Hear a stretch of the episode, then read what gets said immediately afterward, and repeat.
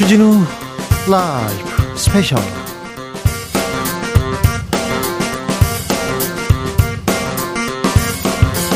2022년 12월 17일 토요일입니다. 안녕하십니까. 주진우입니다. 토요일 이 시간은 일주일 동안 가장 중요한 일들 정리해드리는 그런 시간 갖고 있습니다. 시사 일타 강사 두 분 모셨습니다. 양지열 변호사, 박지훈 변호사, 어서오세요. 네, 안녕하세요. 안녕하세요. 연말 잘 보내고 계십니까? 어우, 춥네요. 네. 어우, 매우 춥 이번 주 왜 이렇게 추운지 네. 내일까지도 추울 것 같은데요. 춥기만 합니까? 바쁘시죠? 아, 뭐, 딱히 그렇진 않고요. 예. 박지훈 변호사는 바빠요.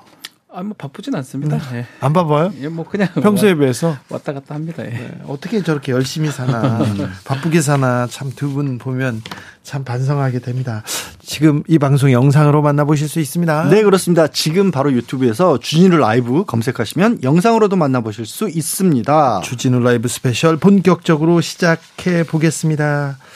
어제가 이태원 참사 49재가 있었습니다. 더 굳건했으면 극단적인 선택을 한 생존자를 탓하는 정부 국무총리를 보면서 참 이 사회가 이렇게 가면 안 되는데 이 정부가 이렇게 가면 안 되는데 이분들이 이렇게 가면 안 되는데 그런 생각을 해봅니다. 음, 그런데 정치권에서는 사실 그런 거 별로 상관없어요. 그러게요. 네, 별로 상관없습니다. 국민의힘은 전당대회 이 당권 누가 잡냐? 공천권 누가 갖냐? 나 공천 받을 수 있어. 여기에 거의 그냥 올인했습니다. 지금 정신이 하나도 없습니다. 자, 신경전 치열해지고 있는데요. 유승민 전 의원 모셔서 이야기 들어봤습니다. 전당대 유승민을 막아라. 이렇게 조금 이렇게 집중되는 것 같아요. 아, 이렇게 친, 친윤들, 윤핵관들 이렇게 유승민을 이길 사람 찾아야 된다. 단일화해야 된다. 이런 얘기 계속 나오는데 어떻게 보고 계세요? 아 이게 뭐 유승민은 절대 안 된다.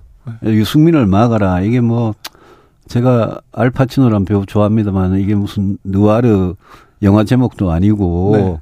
저는 그 유승민은 안 된다라는 게 진짜 윤심인지 윤석열 대통령의 마음인지 저도 진짜 궁금합니다. 어, 왜냐하면 제가 벌써 1년 전이죠. 경선 때 치열하게 그때 경쟁했죠. 네. 경선이 뭐 원래 그렇게 치열하게 하는 거 아닙니까? 그렇죠. 제가 그 이후에 경선 때 좀 기분이 나빴는지 몰라도 경선이 끝나고 나서는 깨끗하게 승복하고 또 지난 대선 전에 도와달라고 전화를 직접 하셔가지고 어, 뭐 당연히 돕겠다고 도왔고 그런데 대선 직후에 경기도지사 경선을 하는데 네. 그때 당시에 이제 당선인 지금 대통령이죠. 대통령 측에서 야 정말 별별 수단과 방법을 다 동원해 가지고 네. 저를 떨어뜨리더라고요. 그래서 제가 야 뭐 이렇게까지 하냐 심하게. 그러게요. 그런데 이제는 총선을 이렇게 이끌어 당 대표를 뽑는 전당대회 아닙니까? 네. 근데 만약 1년 전에 경선 때 그때 무슨 이 감정 이런 게 남아가지고 아직도 정치 보복을 하는 거라면 저는 그런 정치는 정말 좀 속 좁고 너무 째째한 정치다라고 생각을 합니다. 저보고요. 제가 윤 대통령을 몇 번 비판을 했죠. 네. 아프게 비판을 했죠. 근데 그 제가 비판을 하니까 저보고 이제 반윤이다, 비윤이다 이러는데 그거 자체도 정말 웃긴 이야기입니다. 제가 23년 정치를 하면서 아 정말 매일 아, 내가 왜 정치하는지 이 화두를 붙잡고 정치하는데 제가 무슨 뭐 반윤하려고 정치하는 거 아니거든요. 네. 그래서 제가 그렇게 말하는 사람들을 보면서 아, 이건 정말 아니다. 아, 저렇게 이야기를 해가지고 저게 과연 윤심인지 아, 비판할 수 있는 거 아닙니까? 우리가 아무리 살아있는 뭐 시퍼런 권력이라도 잘하는 거는 잘했다 그러고 평가하고 잘못하고 있는 거는 비판을 해야죠. 권력에 아부하고 줄 서고 그래서 공천 때문에 해야 할 말 못하고 그런 사람들이라면 정치, 정치에서는 안 된다고 생각하거든요. 예. 괜히 뭐 국민과 나라에 해만 끼치는 거죠. 그래서 제가 말이 좀 깁니다만은 이게 과연 윤석열 대통령 마음이 뭔지 네. 저도 궁금하고 만약 유승민은 이번 전당대회 안 된다라는 게 진짜 윤심이라면 제가 대통령께 그거는 굉장히 위험한 생각이다라는 네. 말씀 꼭 드리고 싶어요. 2016년에 박근혜 정부 네. 때죠. 어떤 일이 있었냐 하면 그때 기억나십니까? 네. 진박 간별사 이래가지고 완장 차고 유승민 한 사람 공천 죽이겠다고 그리고 뭐 우리 똘똘한 충성스러운 100명 70명만 있으면 된다 이러면서 2016년에 우리가 그때 우리 여당이었는데 170석 180석 얻는 얻는다는 여론조사가 있었는데 네. 저를 둘러싼 공천 파동 때문에 그때 120석을 겨우 얻어가지고 그렇죠. 참패했죠. 그때 우리가 국민의힘이 전신인 새누리당이 기호 1번을 민주당한테 내주고 지금 7년째 우리가 이, 기호 2번을 하고 국회를 빼앗겨 가지고 진짜 하고 싶은 법안 예산 개혁을 못 하고 있지 않습니까? 네. 저는 이거를 좀 우리 대통령께서 꼭 좀 아셔야 된다. 대통령께서 전당대회 개입해가지고 경선에 개입하고 공천에 개입한 그 자체가 불법 행위지만 네. 정치적으로는 그렇게 해가지고 총선을 이긴 적이 없었고 네. 그렇게 해가지고 대통령이든 정권이든 성공한 적이 없었고 오히려 그건 나락으로 빠져드는 일입니다. 그래서 제가 굉장히 좀 그 점에 대해서 문제의식을 갖고 있다 말씀드립니다. 그러게요. 그런데 만찬 이후에 예. 당내 친윤계에서 계속해서 유승민만 안 된다는 얘기만 나와요. 어, 어떻게 하면 어떤 시기가 유승민한테 불리할까? 어떤 룰이 유승민한테 불리할까? 이런 얘기가 계속 나오는데 이런 얘기 들을 때 예. 어떤 생각 드세요? 그 왜 그러는지 네. 그 윤핵관들한테 한번 나중에 네. 우리 주 기자님 한번 물어봐 주십시오. 저도 참 궁금하거든요. 근데 제가 지금 국민의힘을 보면 모습을 보면 좀 한심한 생각이 드는 게 이런 부분이에요. 사람에게 충성하지 않는다는 사람에게 충성하는 사람들. 네. 이게 지금 국민의힘의 모습이거든요. 그렇대요. 사람에게 충성하지 않는다라는 게 9년 전인가요? 네. 국정감사에서 당시 윤석열 검사가 했던 말이고 예. 그 이후에 이제 우리 윤 대통령 함께 따라다니는 말 아닙니까? 네. 아니 윤 대통령은 사람에게 충성하지 않는다고 그러는데 왜 국민의힘에서 정치하는 사람들은 지금 바로 그분 그 사람에게 충성을 하지 못해서 이 난리인지 예.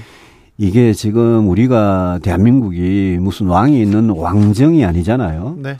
아니 왕이 없는 그런 세상인데 없는 왕을 일부러 만들어 가지고 받들려 그러고 왜 그러겠습니까? 권력의 아부에서 공천 받고 떡건물이라도 나눠 가려고 그러는 거 아니겠습니까?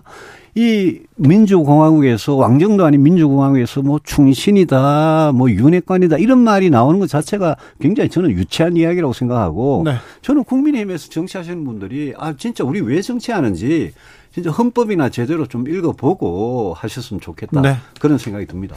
지금은 대통령을 도와줄 때인데 예. 아, 유승민처럼 쓴소리하고 그런 거는 진짜 대통령을 위하는 게 아니다. 국민의힘을 위하는 거 아니다. 그러니까 반윤이다. 이게 배신이다. 이렇게 얘기하는 거 아닙니까?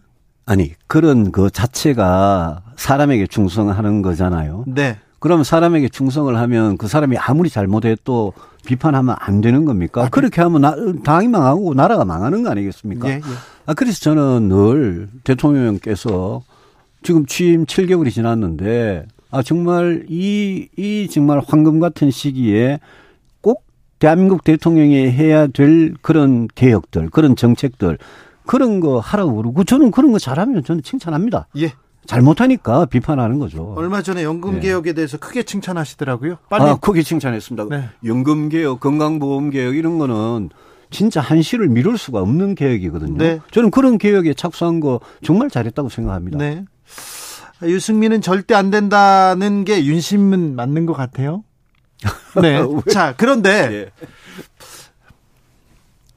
아, 절대 이게 보복 정치라고요. 아까. 아니. 그런 게 뭐, 그 뭐, 경선 때 무슨 감정이나 이런 것 때문에 네. 그런 보복이죠. 아, 그렇죠. 예. 아, 그럼- 저는 그, 저 이기, 이기신 분 아닙니까? 승자 네. 아닙니까? 네. 승자는 경선 끝나고 나면 정치에서 다 털고 지나가는 거죠. 아, 그렇죠. 예. 네.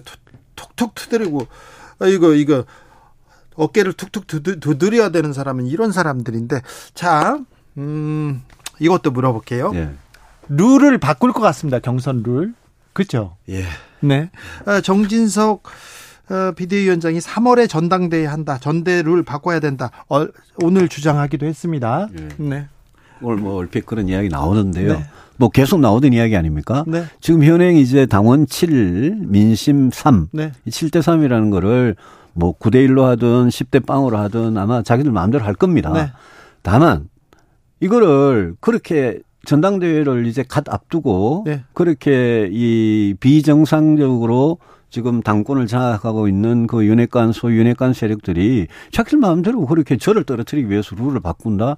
아, 좀뭐 제가 그런 말 했습니다만 축구 한참 하다가 그냥 골대 옮기고 이런 게 이게 정말 대통령께서 말씀하시는 법과 원칙, 공정과 상식 아니지 않습니까? 네. 그래서 저는 그 문제에 대해서 어 제가 뭐 그분들이 하시는 거니까 네. 마음대로 할 거고 마음대로 하라는 입장입니다. 그래 정해지면 뭐 저는 결심을 하면 되는 거고요. 네. 근데 거기에 한 가지 제가 꼭 말씀드리고 싶은 게 역선택에 관한 이야기예요. 예. 역선택이라는 게 유승민을 찍으면 역선택이라고 그러는데 이거는 정말 국민들께서 한번 한번 냉정하게 상식적으로 생각을 해보시면 좋겠습니다. 방금 최민희 전 의원이 예. 민주당에 있는 최민희 전 의원이 아, 민주당이 가장 두려워하는 사람은 유승민이다. 이런 그래서, 얘기 됐어요. 아니 그래서 그 안 그래도 최 의원님 그런 말씀하신 것 같은데 그래서 이런 겁니다. 다음 총선에서 제가 국민의힘 당대표가 되면 민주당이 총선에 이기는데 제일 유리할 거다. 민주당이 제일 좋아할 거다. 이러면 지금 저에 대한 지지가 역선택 맞습니다. 네. 동의합니다. 그렇죠. 다음 총선에서 국민의힘에서 진짜 변화와 혁신을 하고 중도층의 지지를 받는 유승민이 당대표가 되는 거 민주당은 제일 싫다. 민주당이 제일 어려워진다. 이러면 저에 대한 지지를 역선택이라고 말하는 거는 그 말 자체가 맞지가 않습니다. 그래서 제가 역선택은 이런 거죠. 국민의힘 민주당에서 지금 국민의힘 당대표를 어떤 사람이 나오면 제일 좋겠느냐. 네. 가장 극우적인 사람.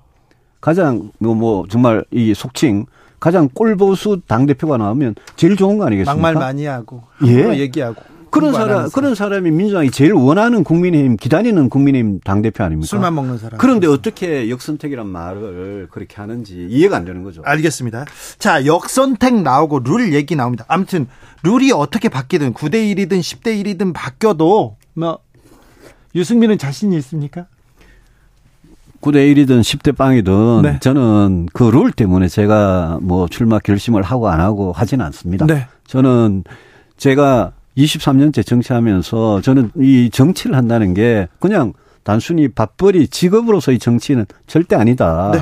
정치를 하는 사람은 내가 왜 하는지 소명의식이 있어야 되는데 지금 전당대회에 출마할 거냐 말 거냐 이걸 두고도 저는 아 제가 정말 이 일을 잘할 수 있느냐 제 내부에서 정말 이 일을 하고 싶어 하느냐 잘할 수 있냐 이걸 가지고 고민을 하고 있습니다. 알겠습니다. 당대표 출마 결심을 하신 거죠 뭐 선언 선언은 언제쯤 때가 되면 해야죠. 네. 때가 되면 하고 더 고민을 해서 국민들께 저희 알겠습니다. 분명한 결심 말씀드리겠습니다. 알겠습니다. 문제는 당심인 것 같습니다. 지난번 경기도지사 출마하셨을 때 네. 압도적으로 민심의 우위를 점하고 있었던 유승민.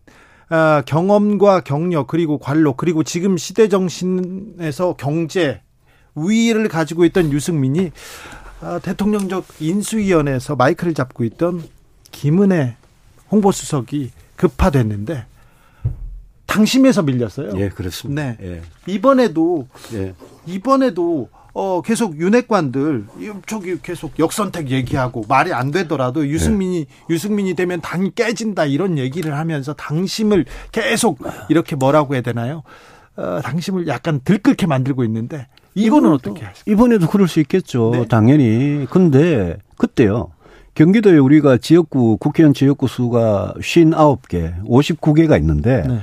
그 59개 중에 제가 정말 당원들을 거의 못 만날 정도로 당시에 이 대통령 측에서 아 정말 심하게 하더라고요. 당원들도 못 만나겠습니까? 그런데 그런데 그 결과가 어떻게 됐습니까? 그런 식의 공천을 하고 경선에 개입하고 공천을 그런 식으로 해서 그 후보 결국 우리 그 전국의 호남을 제외하고는 거의 대부분 우리가 이겼는데 그 선거에서 인구가 제일 많은 경기도를 지지 않았습니다. 네. 저는 똑같은 이야기라고 생각합니다. 제가 우리 국민의힘 당원들한테 지금 정말 드리고 싶은 메시지는 아니 당원들께서 한번 생각을 해 보십시오. 다음 총선에서 진짜 이기려면 어떻게 해야 되느냐?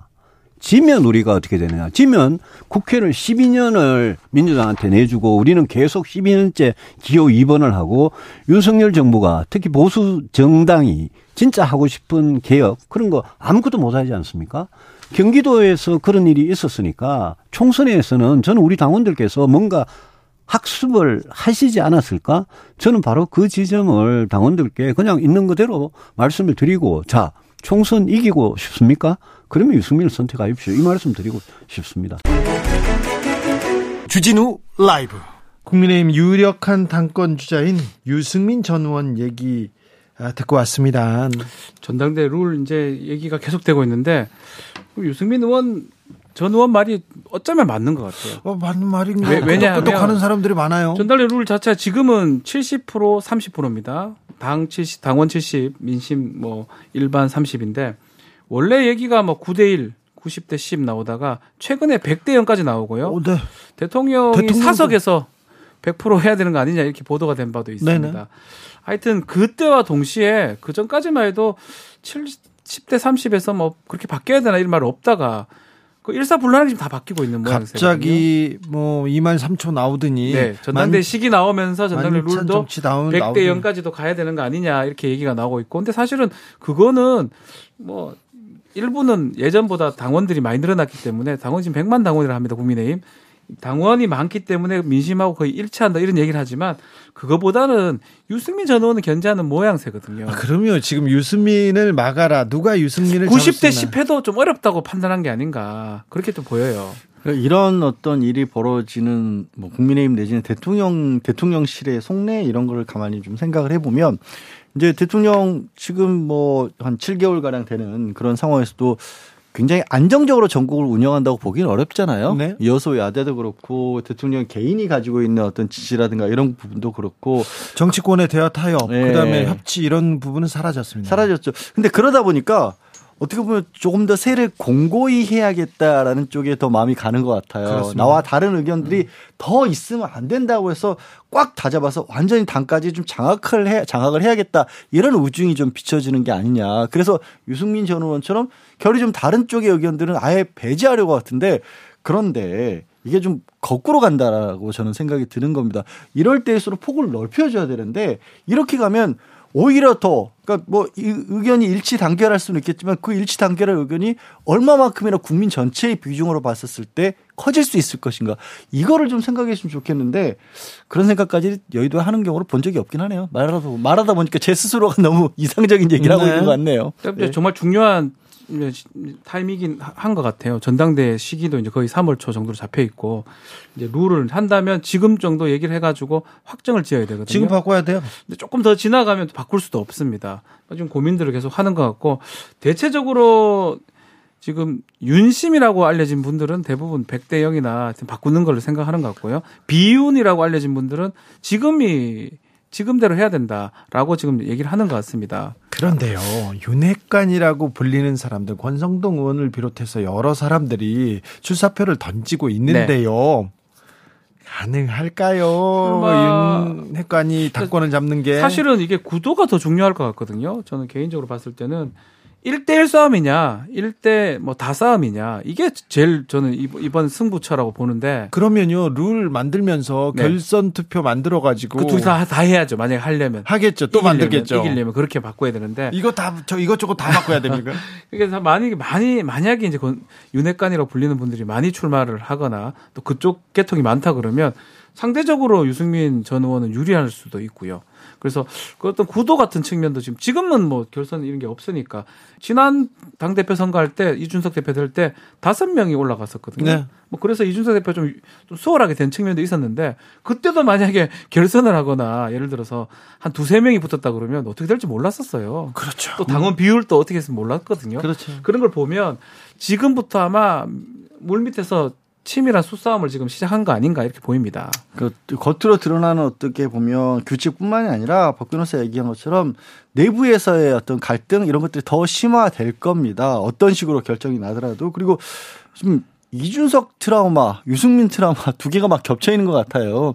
인석 전 대표가 당내에서 대통령과 좀 각을 세우고 의견이 다른 쪽으로 가면서 그거를 사실 벗어나기 위해서 국민의힘에서는 굉장히 큰 뭐 국민의힘으로 따지면 내용을 겪었지 않습니까? 그 가운데서 이 정권 집권하고 나서도 어디로 당이 가고 있는지도 모르는 정도의 시간을 몇 개월을 보냈기 때문에 또 그런 일이 벌어지는 걸 막아야겠다는 생각을 할 수밖에 없는데 다시 한번 말씀드리지만 그러다 보면 더 좁아질 수밖에 없고 폭은 거기에 더해서요. 저는 강신업 변호사, 네. 김건희 여사 팬클럽 네. 회장 출신 네. 거기도 당 대표 나온다 그랬잖아요. 나왔죠. 그리고 틀림없이 그냥 어 그냥 뭐 허세처럼 이렇게 말을 던지는 게 아니라 그 강신업 변호사 쪽이 새로운 또 세력으로 들어올 수도 있다라고 저는 보이거든요. 그렇죠. 충분히 그러면 진짜 국민의힘 내부가 어떻게 될지 모르는 겁니다. 그 결국에는 대통령 내지는 이제 김건희 여사를 지금 뒤에 여사를 지지하는 쪽을 어떻게 보면 뒤에 어벙글어보는 강신업 변호사의 어떻게 보면 행보 이런 것들에 대해서 끊임없이 좀 주목을 해야 될 필요가 생긴 거죠.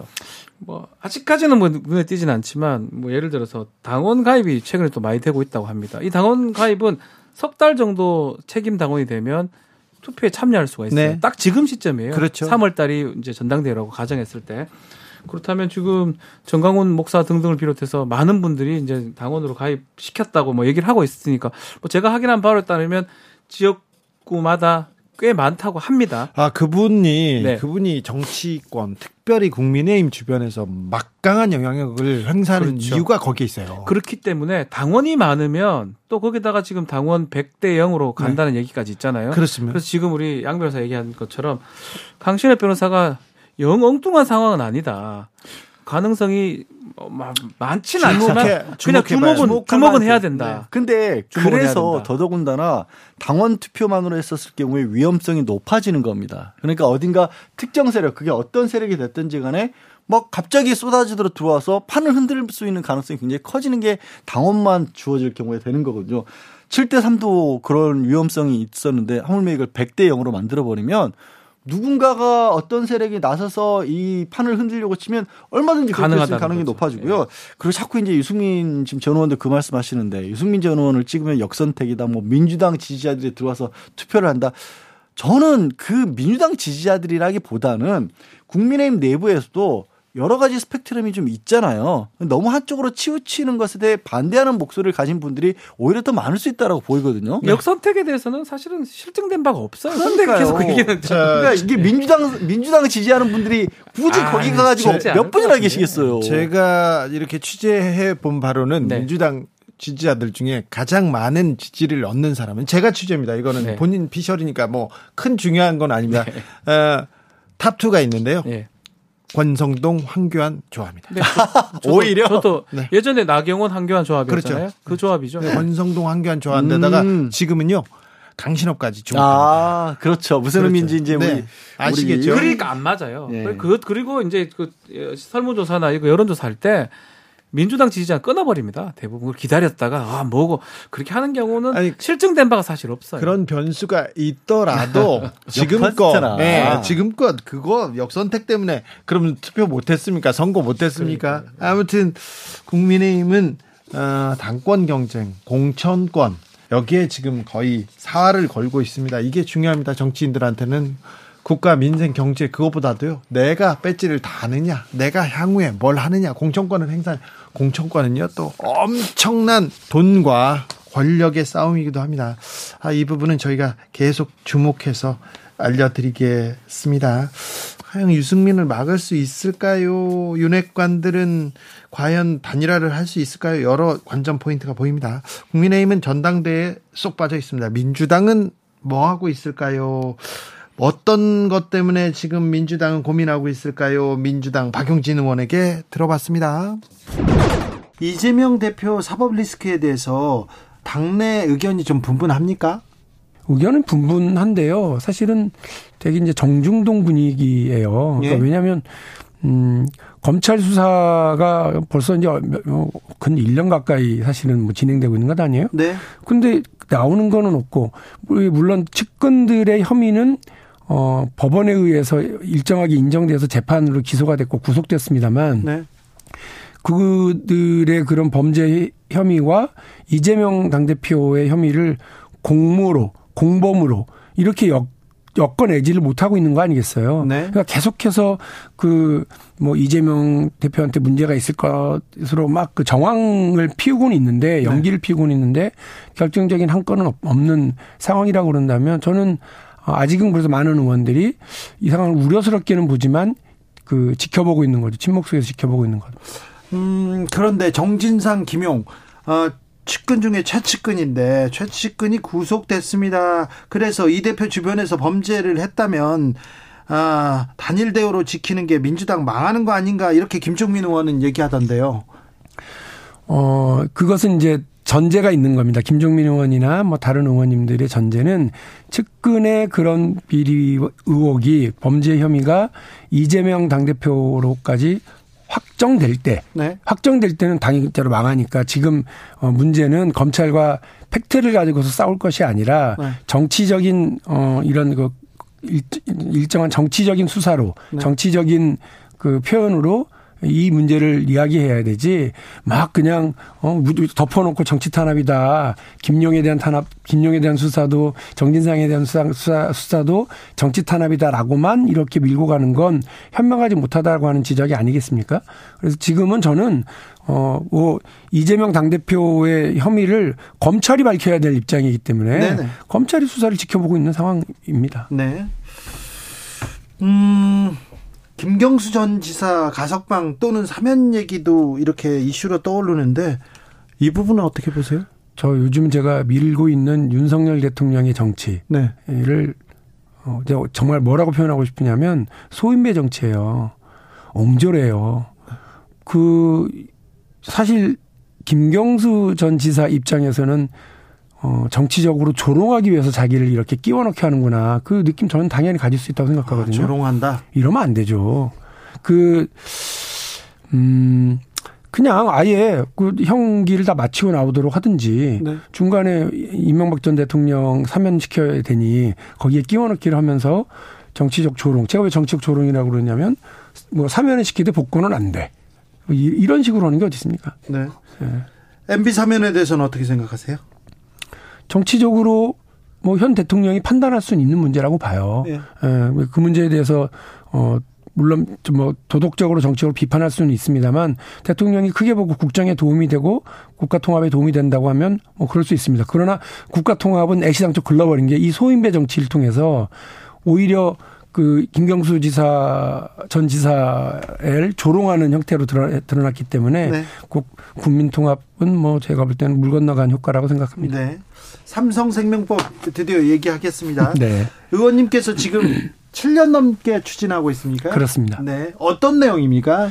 우리 뭐 보험업은 어 고객의 돈을 함부로 어디에 투자하거나 혹은 어그 대주주 마음대로 사용할 수 있도록 못하게 되어 있어요. 그러면 안 되죠. 절대 안 돼요. 남의 네. 남의 돈인데다가 네. 특히나 이게 자칫 잘못 투자를 했다가는 어 보험업에 보험 회사가 여러 군데 돈을 빌려주거나 투자를 하고 있거든요. 네. 근데 어딘가가 잘못돼 가지고 이 보험 회사가 위기에 빠지면 그 전체가 위험에 빠집니다. 어, 경제 전체가. 보험금은 어떻게 아, 하고요? 그것도 다 날리는 거고요. 네. 그래서 금융과 관련돼서는 여러 가지 규제가 많은데 특히나 보험회사는 계열사에 대주주의 계열사에 어 이름 이를테면 삼성생명은 삼성전자에 네.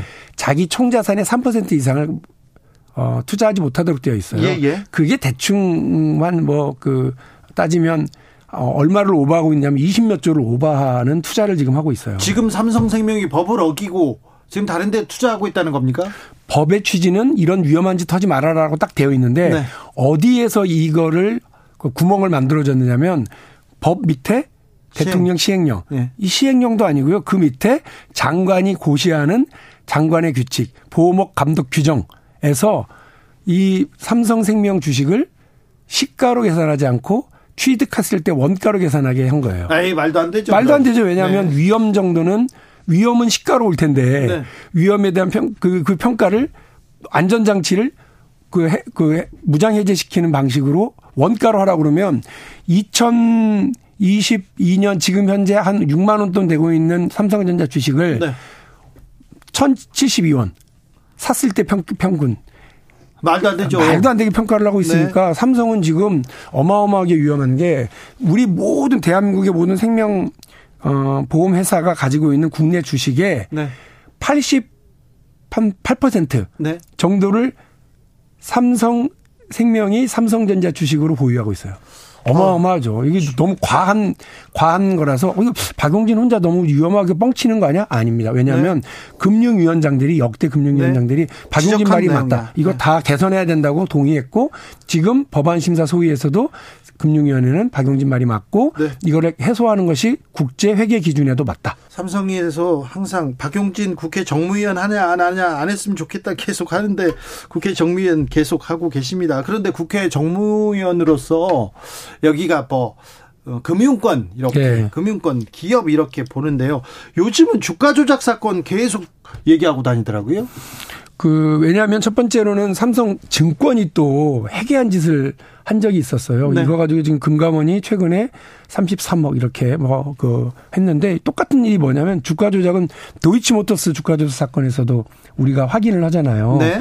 근데 그 저는 이 문제를 왜 그 공정과 상식, 법과 원칙을 그렇게 좋아하는 그 윤석열 대통령이 왜 네. 이거는 도이치모터스에는 적용하지 않냐. 네. 그 좋아하는 그 좋다는 법과 원칙을 왜 김건희 여사한테는 적용하지 않는지 묻고 싶어요.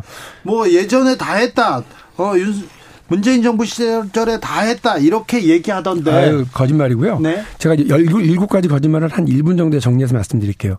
첫 번째, 도이치모터스 관련 계약서를 제출하겠다고 그 청문회에서 얘기했는데 끝내 제출하지 않았어요. 안 했습니까? 예. 도이치 파이낸셜 2013년 매수 당시에 공모 절차에 참여했다고 청문회에서 얘기했는데 나중에 알고 보니까 금감원 공시에 공모 공시가 아예 없어요. 특혜를 받았다는 얘기예요. 예. 세 번째, 김건희 여사는 주가 조작이 일어났던 2011년, 2012년에 주식 거래를 하지 않았 나타났다는데 2010년 10월부터 2011년 3월까지 통정거래수법으로 검찰이 파악한 것으로 언론에 보도된 내용만 40차례가 돼요. 네.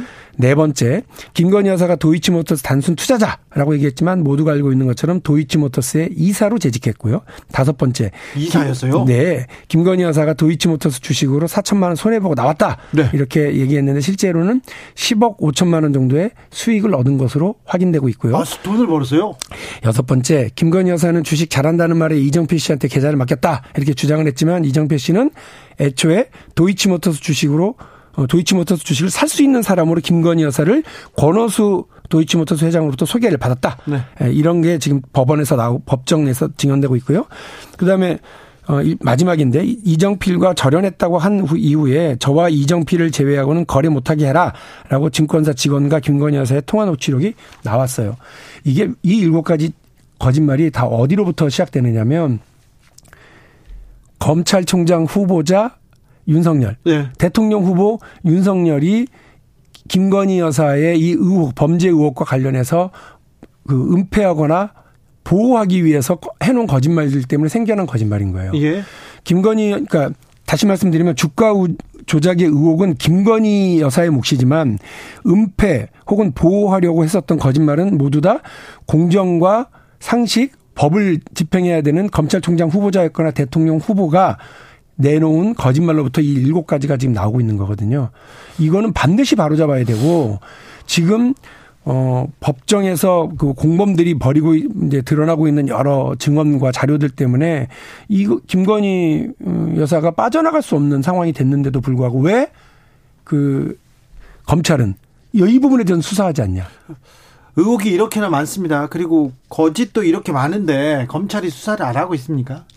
정말 답답한 일이죠. 그래서 공정과 상식을 주장하고 법과 원칙을 지키겠다고 얘기하는 한동훈 그리고 그 밑에 서울중앙지검 이런 분들이 네. 우리 민주당과 관련된 사건에서는 그 뭐 난리 부르스를 하면서 어쩌 왜 이 문제 에 있어서는 침묵하고 먼 산 바라보기를 하고 있고 어 직무유기를 하고 있냐. 네. 자 분명히 말씀드리는데 공모 관계가 드러나게 되면 김, 김건희 여사의 어, 공소시효는 정지된 겁니다. 만료된 게 아니에요. 네. 그렇기 때문에 5년 뒤가 되더라도 정권을 우리가 바꿔서라도 반드시 이거는 수사에서 정의를 바로 세워야 될 일이다. 분명히 말씀드립니다.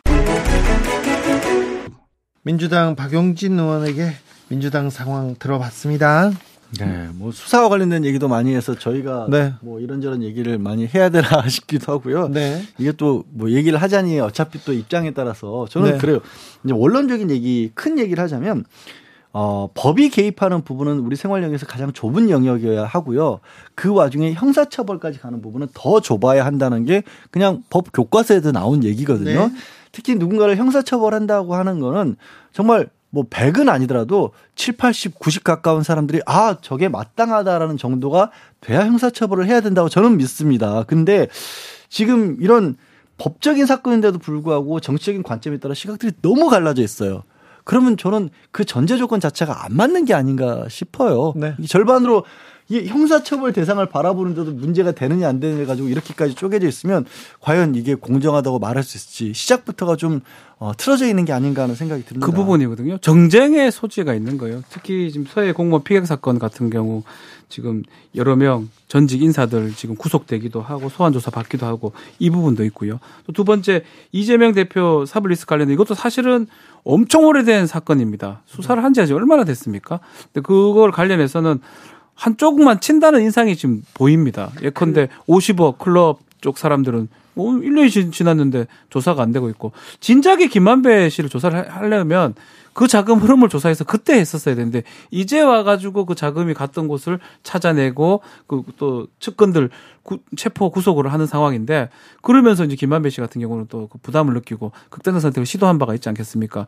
그것을 이제 봤을 때는 제대로 이제 사법이 작동하고 있는가, 검찰이 작동하고 있는가, 또 맞닿아 있는 게 그 위에 법무부 장관 검찰 출신 또 대통령 검찰 출신 그거하고 계속 같이 가는 모양새이기 때문에 막 국민들 중에 계속 이게 갈라지는 것밖에 안 될 거예요. 또 특히 장모 최원수 씨 무죄를 받았거든요. 네. 뭐 그거는 뭐 대법원에서 판결한 거기 때문에 뭐 달리 봐야 될 부분도 있겠지만 검찰 수사가 미진했다. 미진했다는 그 부분 때문에 결국은 어떤 결과를 내더라도 국민의 많은 수는 믿지 않을 거고요. 또 어떤 결과가 나온다 하더라도 또 많은 수는 지지를 할 거고 이런 상황이 될 것 같아요. 자, 대표적인 반명 반 이재명계 의원인 박용진 의원 뭐 당권 경쟁했고요. 뭐 그럴 수 있습니다. 그런데 어, 박용진 의원조차도 이재명의 사법 리스크에 대해서 당내에서는 그 동요 없다. 정중 동의다. 이렇게 얘기하고 있습니다. 오히려 언론이나 검찰이 좀 네.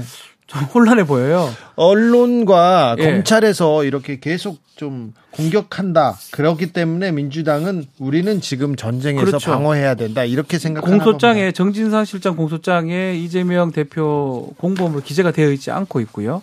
뭐 실제로 김만배 씨 이렇게 막 측근까지 하는 것 중에 뭐 아닐 수도 있겠지만 결국은 김한배 씨의 진술이 필요하다는 겁니다. 아직 거기 검찰 입장에서는 그래서 검찰이나 언론이나 봤을 때는 어, 이재명 대표한테 뭔가 물증이라든지 확실한 뭔가가 아직 없는 게 아니냐. 뭐 박용진 의원조차도 어, 없는 걸 갖고 지금 만들어낸 거 아니냐 이렇게 주장하는 것으로 보입니다. 이게 이런 대형 사건이잖아요. 사실 의혹은 대형 의혹인데. 아 이건 뭐. 저 이재명 대표의 최측근들이 여러 명 구속됐기 네. 때문에 이건 엄청난 사건입니다. 엄청난 사건인데 근데 문제는 이게 지난해 7월경부터 제기된 의혹인 거예요. 네. 그냥 뉴스에 크게 관심이 없으신 분들은 잘 읽지도 않은 것 같아요, 요즘에는. 너무 많이 나왔 그리고 내용들도 되게 복잡하고 여기 왔다 저희, 그러니까 수사의 방향조차도 돈이 건너갔다는 쪽으로 갔다가 그게 좀 잘 안 될 것 같아 서인지 다시 배임 얘기를 꺼냈다가 또 다시 돈으로 가서 이게 자금 무릎을 지금 뭐 추측을 했다가 또 남욱 변호사 얘기 들어보면 당장이라도 이재명 대표가 잘못한 것처럼 나왔다가 김만배 씨가 나와서 얘기 시작하니까 또 그 말도 또 그 말 안 했다고 하고 있고 이러니까 그러니까 민주당에서 사실 이렇게 크게 당장 하나하나 일일이 대응하기보다는 일단은 단일 대우를 가지고 흔들리지 말자. 네. 이게 왜 검찰에서 명확하게 나오는 것도 없고 1년이 넘어간 상황이고 하다 보니까 그런 얘기가 나오는 것 같고요. 어, 김만배 씨가 이 그런 생각이 들어요. 오죽했으면 이런 정도의 시도를 했을까? 극단적 네. 선택 시도를 했을까? 이런 게 나오는 것 자체가 아, 이게 검찰이 좀 무리한 수사하고 있는 거 아니야? 자, 검찰총장이 대통령이 됐습니다. 네. 검사가 지금 법무부 장관이 됐어요. 음. 그래서 더 정확하고 확실하고 명확하게 또 신속한 수사가 필요한데 이 검찰의 움직임을 국민들은 정치적으로 볼 수밖에 그래, 없다. 그래 이렇게도 보입니다. 또 한편으로는 이제 극단적 선택 부분을 이제 일부에서는 아 이재명 대표 관련된 사람들이 막 이렇게 많이 죽어 나가는 거 아니냐. 근데 저희 제같이 이제 수사를 해본 입장에서 보면 제가 군검사를 좀 했었는데 오히려 오히려 뭐 갖고 있으면 이런 선택을 하지 않습니다. 오히려 그걸 갖고 있다 그러면 그 사람이 자기 생명을 걸 정도로 되겠습니까? 근데 보도나 이런 거는 자꾸 그렇게 연결해 가는 거거든요. 네. 뭐 김한배 씨 같은 경우도 만약에 본인이 뭘 할 수가 있다 그러면 이런 시도를 하겠습니까? 자, 이 문제는 어떻게 봐야 됩니까? 김경수 전 지사 사면 필요 없다. 복권 필요 없다. 이렇게까지 목소리를 냈습니다. 아니, 왜냐하면 보통 우리가 이제 정치인에 대한 사면을 할 때는 복권이 같이 가는 게 일반적이었습니다. 이거를 좀 따로 떼놓는 경우를 본 적이 기억이 없어요. 굳이 사면을 해주면서 정치적인 생명은 여전히 막아놓은 상태에서 그냥 그 교도소에서 풀어주기만 한다라는 건데 5개월 정도 남은 상황이잖아요. 그러니까 가석방이나 마찬가지인 사면이 되는 겁니다. 사면인데. 이건 사면이 뭐 딱히 의미도 없는 거고 게다가 여기에 대해서 한 사람의 이름을 거론하는 게 아니라 15년이 남은 MB까지 같이 엮어서 사회 통합 측면에서 같이 이렇게 사면합니다. 이런 식의 모양새를 갖추려고 하면 이거는 김경수 지사 측에서 받아들여 봤을 때는 되게 모욕적인 상황이 되는 거죠. 이게 누가 언제 내가 이거 빨리 감옥에서 나가게 해달라고 했느냐. 왜 정치적인 거래의 대상인 것처럼 나는 가만히 있는데 자꾸 이름을 어, 들먹이느냐. 이렇게 반발이 나올 수밖에 없는 거죠. 결국은 MB 사면을 하기 위해서 이제 이 김경수 전 지사를 지금 넣, 넣는 모양새거든요. 예.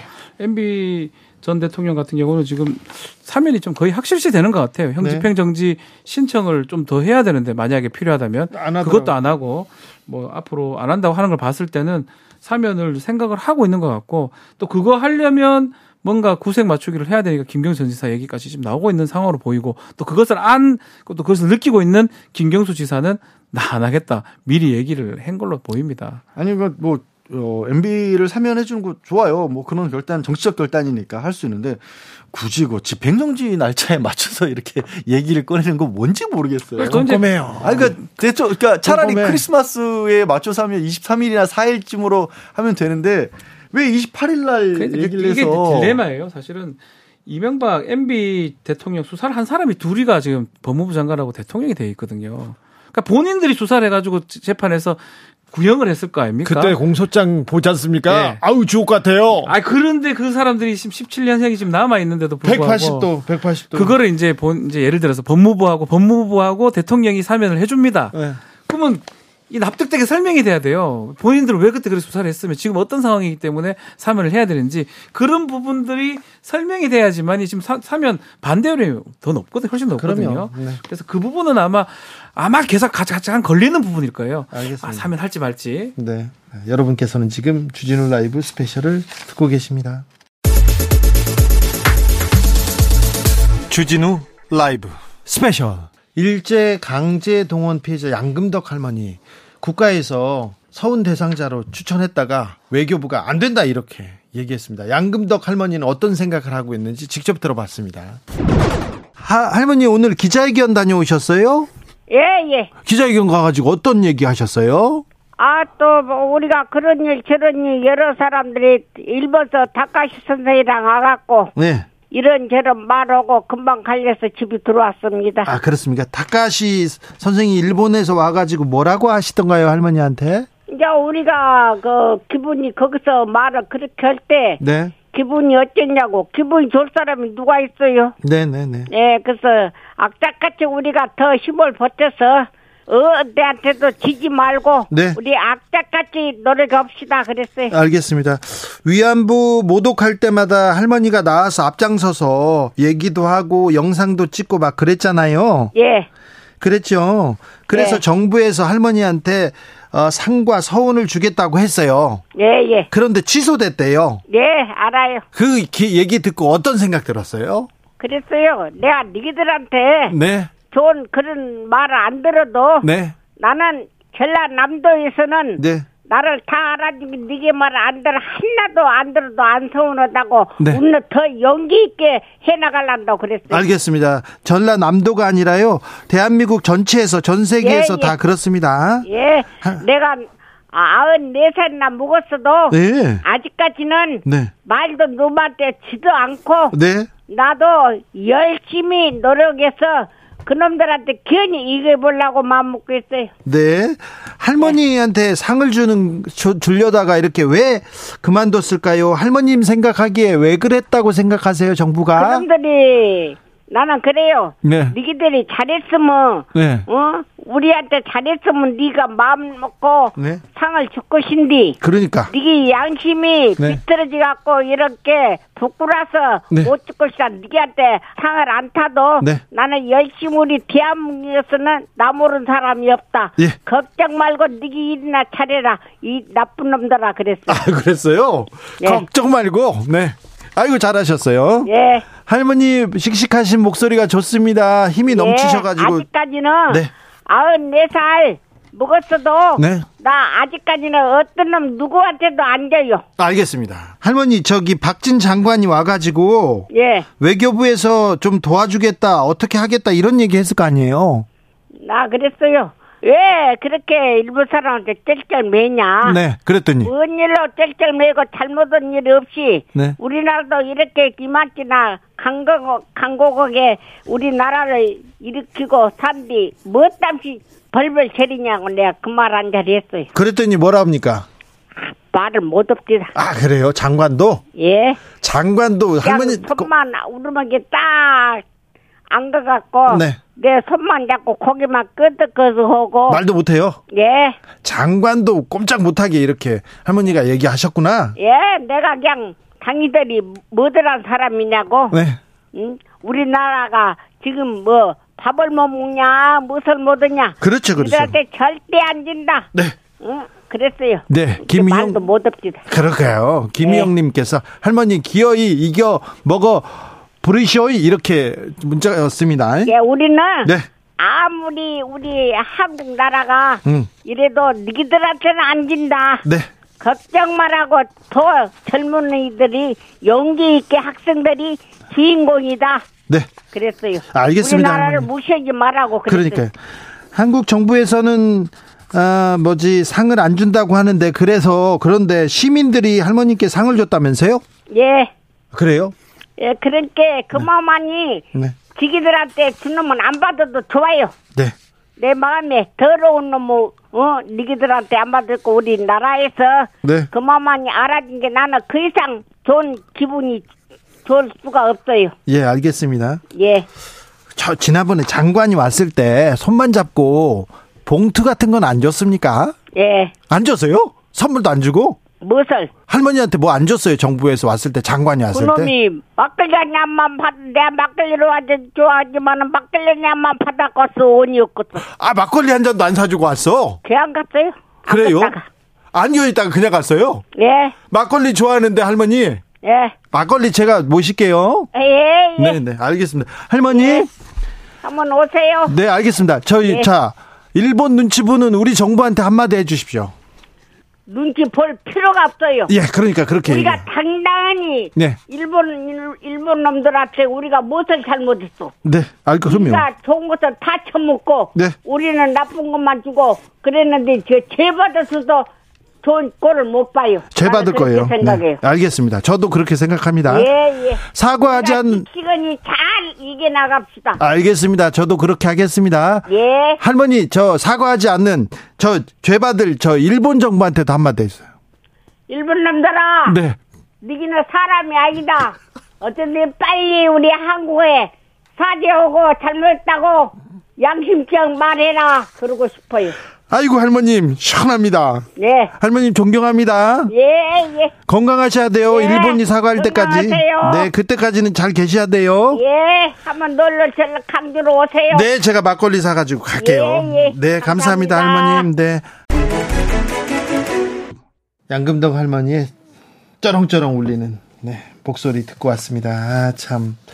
외교부 장관이 박진 외교부 장관이 얼마 전에 양금덕 할머니한테 가서 무릎을 꿇고 손을 잡고 얘기를 하더라고요. 그래서 아 좀 우리 피해자를 위해서도 정부가 좀 노력하는구나 이렇게 생각했는데 안 그런 것 같아요. 일본 눈치 보는 것처럼 보이는 거거든요. 그게 좀 그게 가장 걸리는 거예요. 자존심 상합니다. 예. 그게 아니라면 뭐 다른 이유가 있다면 모르겠는데 다른 이유가 없어 보이고 지금 한일 문제 이런 게이또이 정부에서 되게 중요시 여기는 부분이기 때문에 그거랑 다 있어서 한일 문제 불편합니다. 다 좋아요. 외교 관계 다 좋은데 그렇다고 해서 국민의 자존심, 이 피해자 할머니의 이 자존심을 이렇게 뭉개 아, 니 저는 일단 인권, 일이에요. 국내에서 인권상을 이게 수상하고 그리고 훈장을 이렇게 서운하는데 왜 외교부 장관이 나서서 그 앞에 가서 무릎을 꿇어요? 그것 자체부터가 뭔가 어색한 조합인 거예요. 그리고 이번 정부 들어서 자꾸 이렇게 여권 인사로 거론된 사람들의 입에서 과거와 관련돼서 되게 이게 왜 이런 식의 엉뚱한 말들이 다시 나오지 싶은 게 제주 4.3을 부정하는 말 나왔었고요. 5.18 광주민주화 운동에 대해서 북한군이 개입한 거 따져봐야 된다는 얘기가 공공이라게 논문에 나온 사람들 그런 있고. 사람들을 자리에 써요. 그런, 그런 사람들만 데려가요. 그런 사람들이 이게 요직에 있다 보니까 결국 그 일환으로 이런 일들이 벌어지는 거예요. 이게 무슨 진상규명이라든가 이런 과거사를 다시 없었던 일을 밝혀야 되는 게 아니라 이미 잘못 과거에 했었다라고 드러내고 인정된 사실마저도 다시 또 부인하고 있어요. 자, 우리 외교가 좀 창피하다, 굴욕적이다 이런 얘기가 국민들한테서 계속 나오고 있다는 거. 좀 유념해 주시고요. 양금덕 할머니의 목소리를 좀 새겨 들었으면 합니다. 우리 정부에 있는 분들이 책임이 있는 자리에 있는 분들이 굳건하게 좀 이런 얘기나 좀 들으세요. 좀 정말. 자, 복습했으니까 돗자리 펴보겠습니다. 다음 주 신문 일면 한번 가볼까요? 저, 주인공은 누굴까요? 좀 의외일 수도 있고 안 의외일 수도 있는데 천공 스승이 좀 될 가능성이 천공이요. 왜냐하면 그 이번 주죠. 이번 주에 지금 박주민 의원 등이 이제 이거 대통령실에서 자꾸 저래 또 영상 틀고 이러면 조치를 왜 안 취하느냐. 라고 얘기를 했는데 답변이 없었거든요. 네, 답변 없죠 몇 달 동안. 제 생각에는 다음 주에는 이 얘기를 좀 더 할 것 같아요. 천공 스승의 영상, 그 영상에 나는 내용들이 대통령하고 관계된 내용들이 많습니다. 그렇다면 본인이 또 다시 영상을 틀 수도 있고요. 지난번에 김종대 전 의원이 네. 천공 스승이 한남동 관저 이 자리를 어, 경호처장하고 봤다 같이 보고 갔다 이 얘기를 폭로했지 않습니까? 예, 그때는 고발당 고발 고발당했죠. 김종대 근데 그거는 사실은 천공 스승이 한 게 아니고 이제 그 이제 경호처장이나 이쪽에서 이제 했다고 보면 그것도 수사를 좀 수사 통해서 진실을 가려야죠. 어쨌든 간에 저는 좀 주목받지 않을까 다음 네. 뉴스에서 다음 주 다음 주에 그런 생각이 듭니다. 천공을 찍었습니다. 자, 전... 양지열 변호사. 어제 이제 16일이 그 12구 참사 49제 희생자들 네. 49제 지냈고 뭐 조계사에서도 그리고 또 이태원에서도 어 뭐 이렇게 행사도 있었거든요. 네. 어, 유가족분들이 본격적으로 목소리를 좀 내시지 않을까 음. 싶습니다. 네, 알겠습니다. 이태원 참사 유가족의 마음도 좀 이렇게 어루만져야 되는데 더 굳건했으면 생존자를 탓하는 정부 총리 아, 가슴이 아픈 한 주였습니다. 아, 다음 주에는 다음 주에는 이분들이 좀 희생자 그리고 살아남은 사람들 유가족들을 좀 어루만졌으면 하는 바람을 가져보겠습니다. 좀 그게 그렇게 어렵습니까? 그게 그렇게 힘든지. 네. 주진우 라이브 스페셜은 여기서 인사드리겠습니다. 양지열 변호사, 박지훈 변호사 감사합니다. 네, 고맙습니다. 연말 잘 보내시고요. 네. 너무 술 많이 드시지 마시고요. 네. 주진우 라이브 스페셜 여기서 마치겠습니다. 저는 다음 주 월요일 오후 5시 5분에 돌아옵니다. 지금까지 주진우였습니다.